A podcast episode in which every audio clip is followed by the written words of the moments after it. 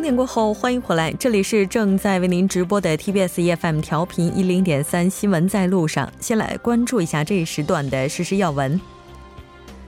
韩国外交部发言人鲁圭德二十九日在例行记者会上，就日方反驳韩国法院裁定三菱重工赔偿二战韩籍劳工一事表示遗憾，并指出。韩国政府将继续努力为劳工受害者讨回公道，同时继续推动韩日关系健康稳步发展。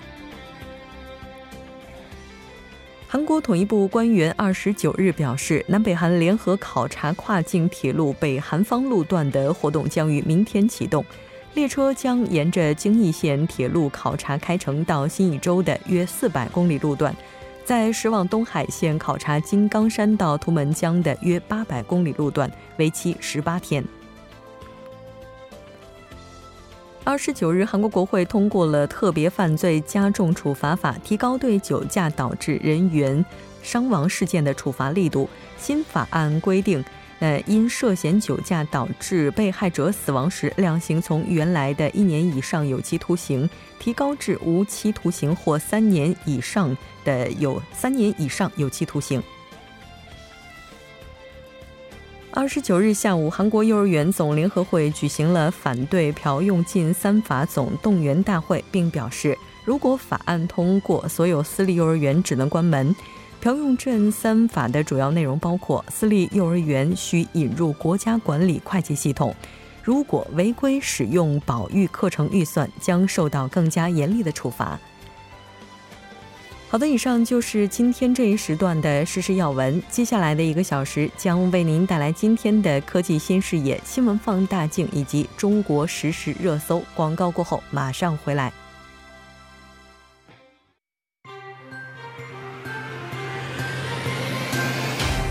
发现新科技，体验新生活，科技新视野。好的，欢迎回来，科技新视野带您了解最前沿的科技信息。接下来马上连线老朋友董科，董科你好，木真你好，非常高兴和您一起来了解我们本周的科技新视野。那今天您带来的主题是什么呢？那这个月初呢，在中国北京举行的新世代厕所博览会顺利闭幕。可能有很多人还没听说过有这么一个博览会啊。不过呢，我们那我们呢都熟知的这个前微软的核心人物比尔盖茨是这次呢是在这个博览会上亮相了，并且呢表示新时代厕所即将问世。他还代表比尔盖茨基金会承诺，那将再投资两亿美元用于持续研发，为贫困人口降低新型卫生产品的成本。嗯啊，然后呢，在这个新型无下水道卫生产品最能带来广泛影响的地区，支持市场培育。这个挺有趣的。其实我们知道，像比尔盖茨的话，他一直以来都非常的关注慈善事业。这次为什么会把关注的焦点放在新型厕所上呢？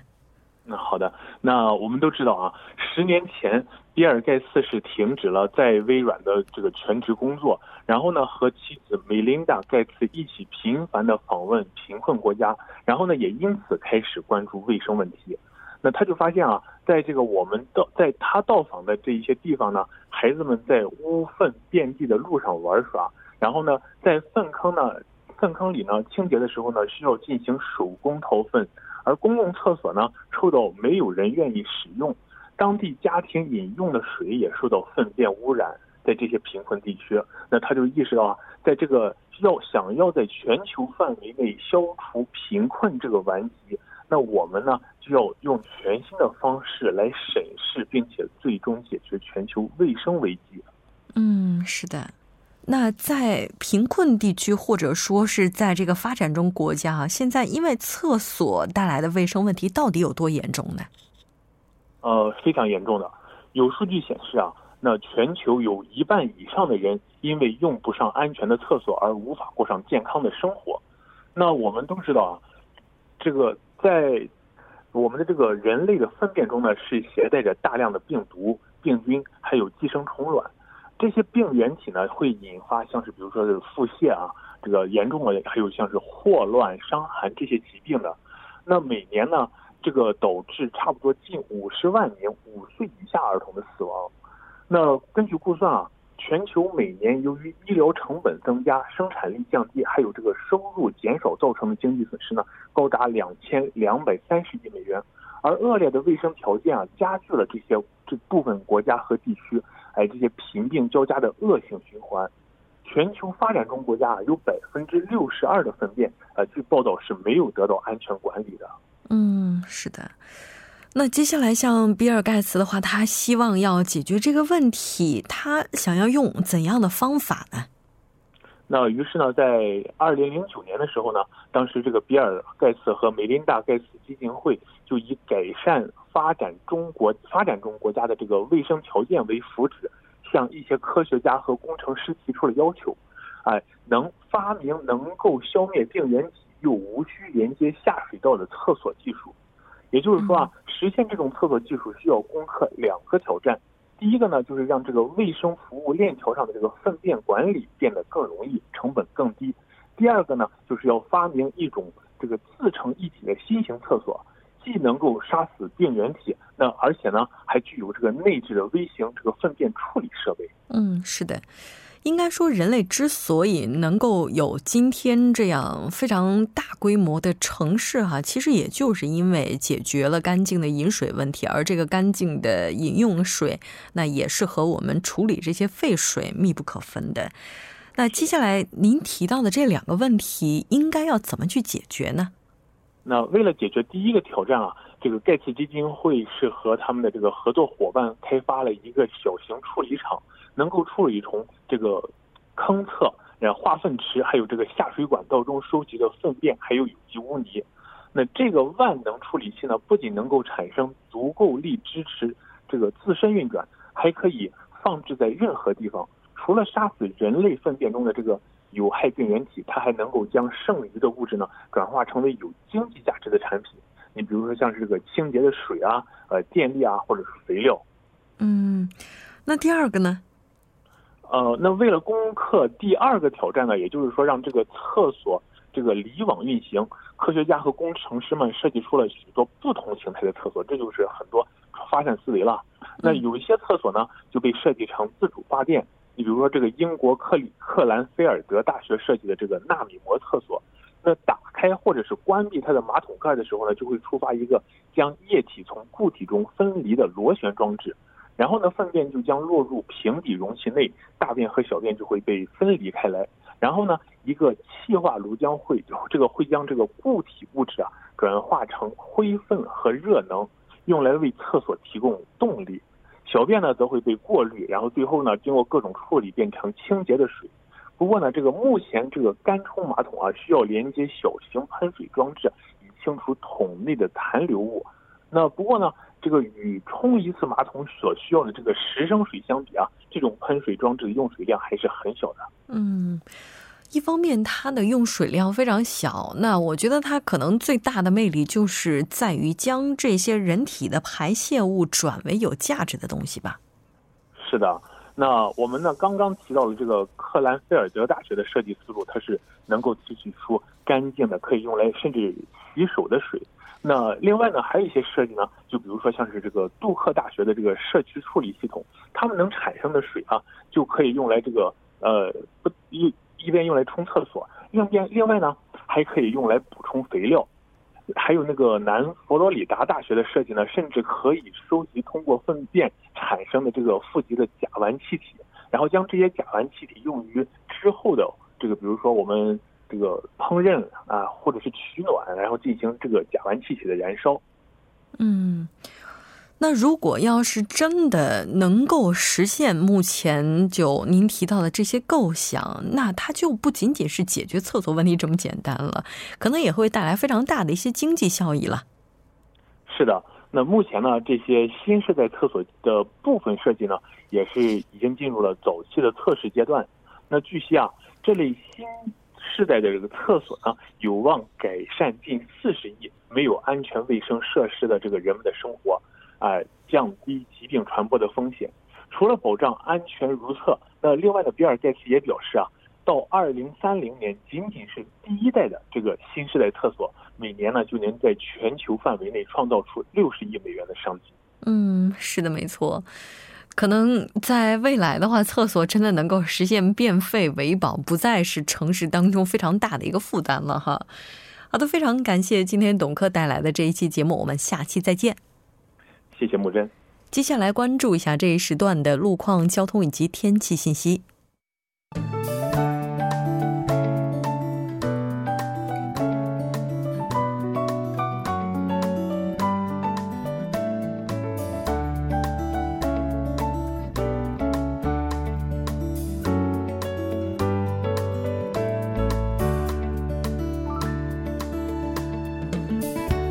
晚间的七点十三分，这里依然是由楚源为大家带来的道路和天气信息。让我们继续来关注一下这一时段的路况信息。在京釜高速公路首尔方向赣川进出口至庆州隧道的一车道上面，由于道路维护作业的关系，该路段约五公里的区间道路拥堵。在巫山进出口的二车道上面，不久之前发生了和私家车有关的追尾事故，目前相关人员还在处理当中。受此影响，后续约一公里的路段拥堵严重。向东方向，七星东滩进出口至水源新阁进出口、新街分岔口附近约四公里的路段，由于车流增加，出现了交通停滞。接下来是在内部循环路圣水大桥方向，成山高速入口至红志门隧道路段，由于晚高峰的关系，道路拥堵。相反方向，在红际高速入口的三车道上面，之前发生故障的车辆目前已经得到了成功的牵引，不过受事故波的影响，截止真雷隧道的位置拥堵严重。成山高速路口的路段，由于进出的车辆过多，导致该路段的下行车道出现了车行缓慢。还请各位车主朋友们参考以上信息，注意安全驾驶。好的，让我们来关注一下天气。明天由于受到高气压的影响，韩国的中部及周边地区呈现局部多云的天气，其他地区天气晴朗。黄沙入侵韩国的上空，受气流的影响，二十九号中青南部、三十号南部地方等地受到黄沙的影响比较严重。明天的气温和往年同期平均气温持平，内陆中心地区的昼夜温差较大，还请各位听众朋友们注意健康管理。来关注一下首尔市未来二十四小时的天气情况。今天晚间至明天凌晨，局部多云，最低气温零下二度；明天白天，局部多云，最高气温八度。好的，以上就是这一时段的道路和天气信息，我们稍后再见。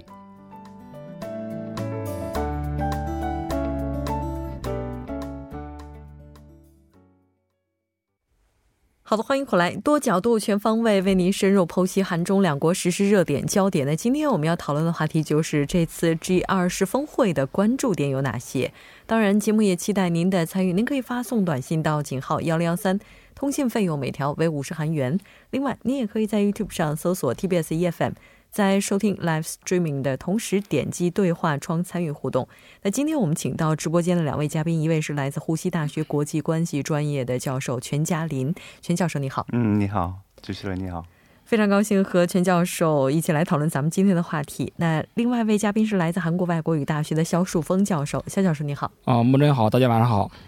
应该说，目前的话，全世界的目光都聚焦在 G 二十吧，因为。他应该是今天为止的话，大部分国家的领导人应该已经抵达了。从明天、后天啊，这个会议就要正式开始进行了。那一年一度的这个会议在阿根廷的布宜诺斯艾利斯将要举行。那在往年，这个峰会也是成为了各大领导的一个秀场哈。那自特朗普上台以及世界经济这个处于一个重大的调整期哈。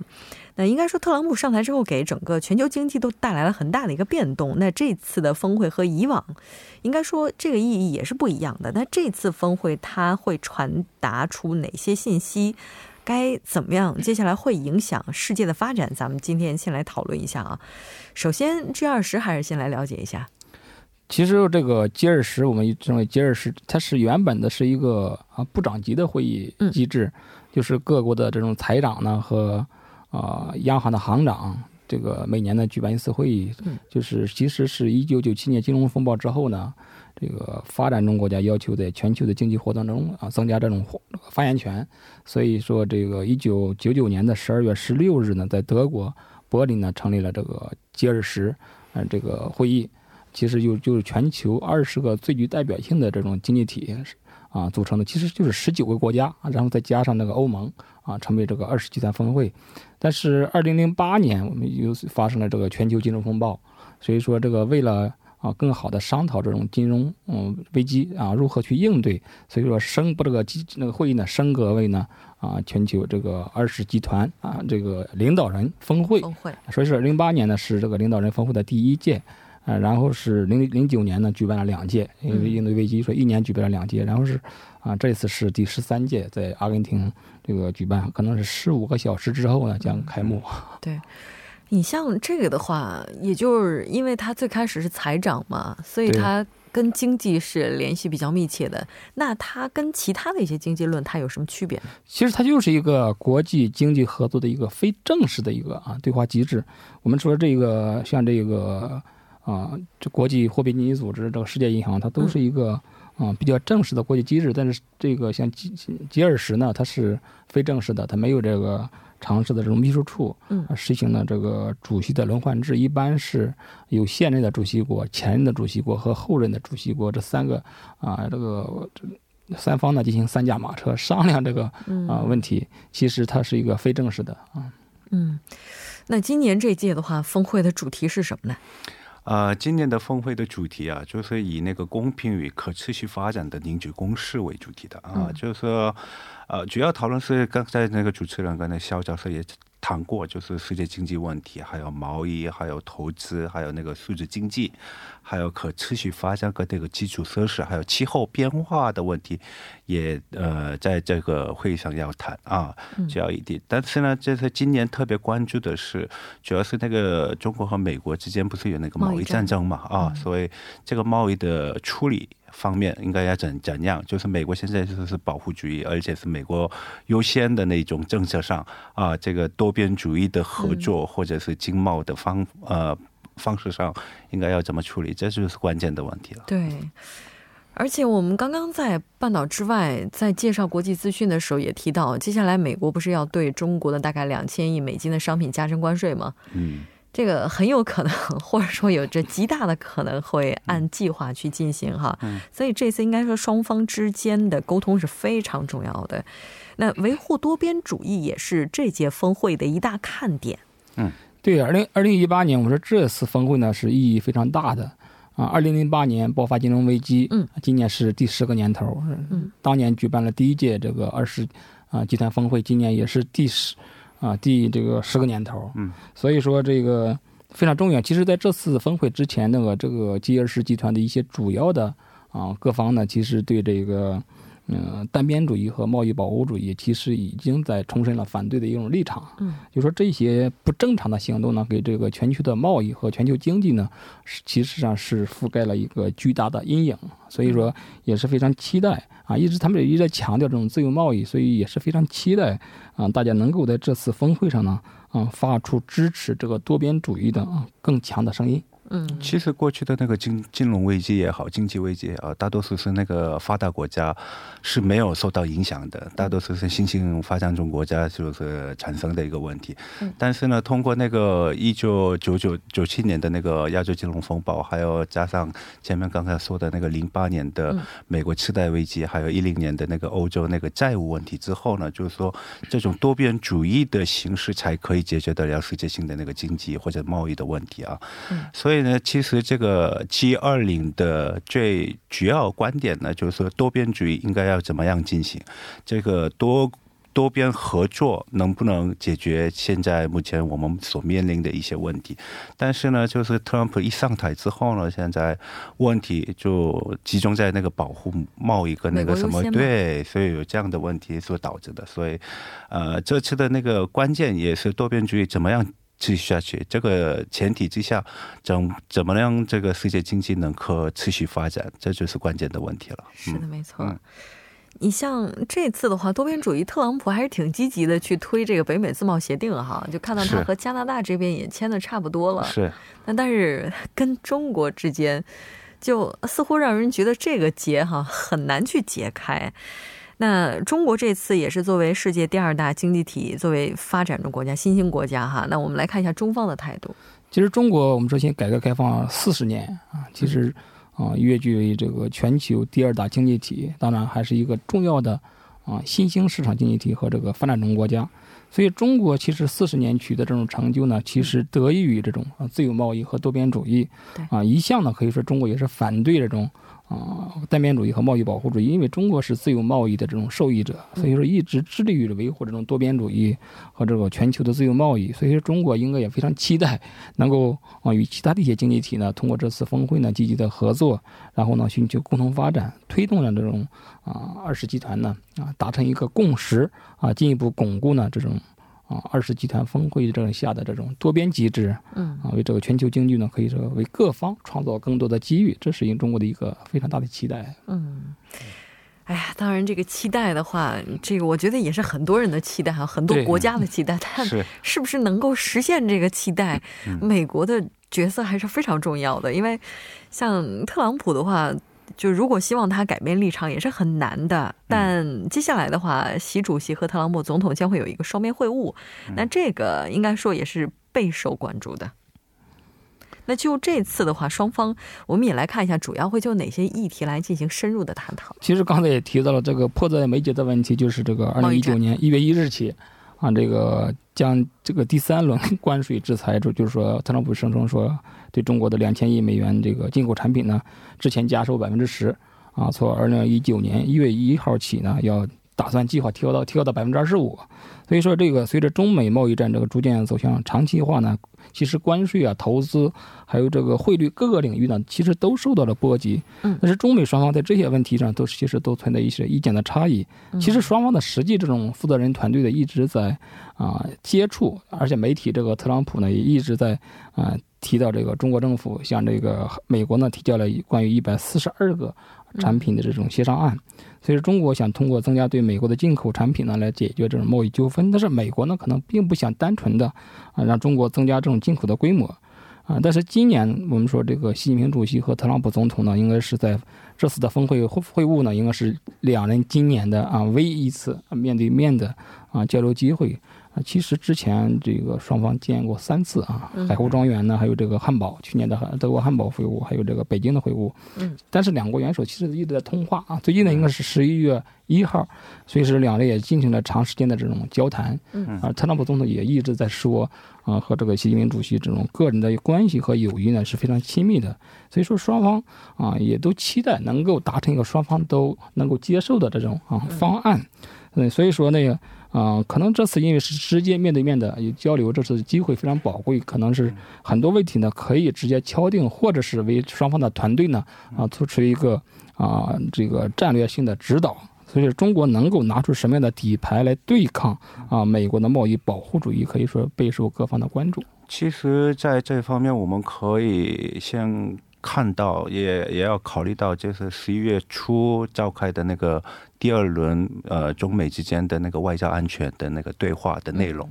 啊，对话的内容啊，就是说本来是夏天进夏天进行的，但是呢推迟到那个十一月份了，主要是当然是那个贸易是关键的，但是呢双方之间仍然没有就是找出一个切合点，啊，而且呢这个美国商务部呢就是还。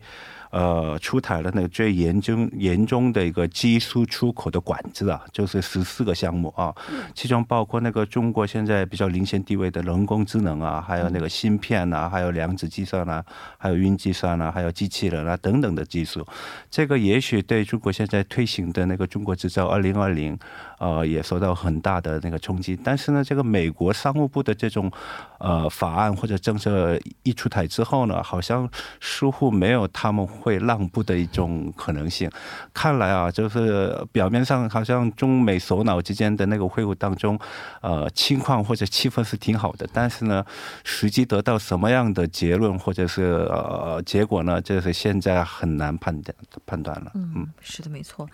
这个我们看到说，美国方面呢是表示极不可能推迟对价值两千亿美元的中国商品加征百分之二十五的关税，也就是说，这个关税还是要加征，谈还是要谈，嗯，那还谈什么呢？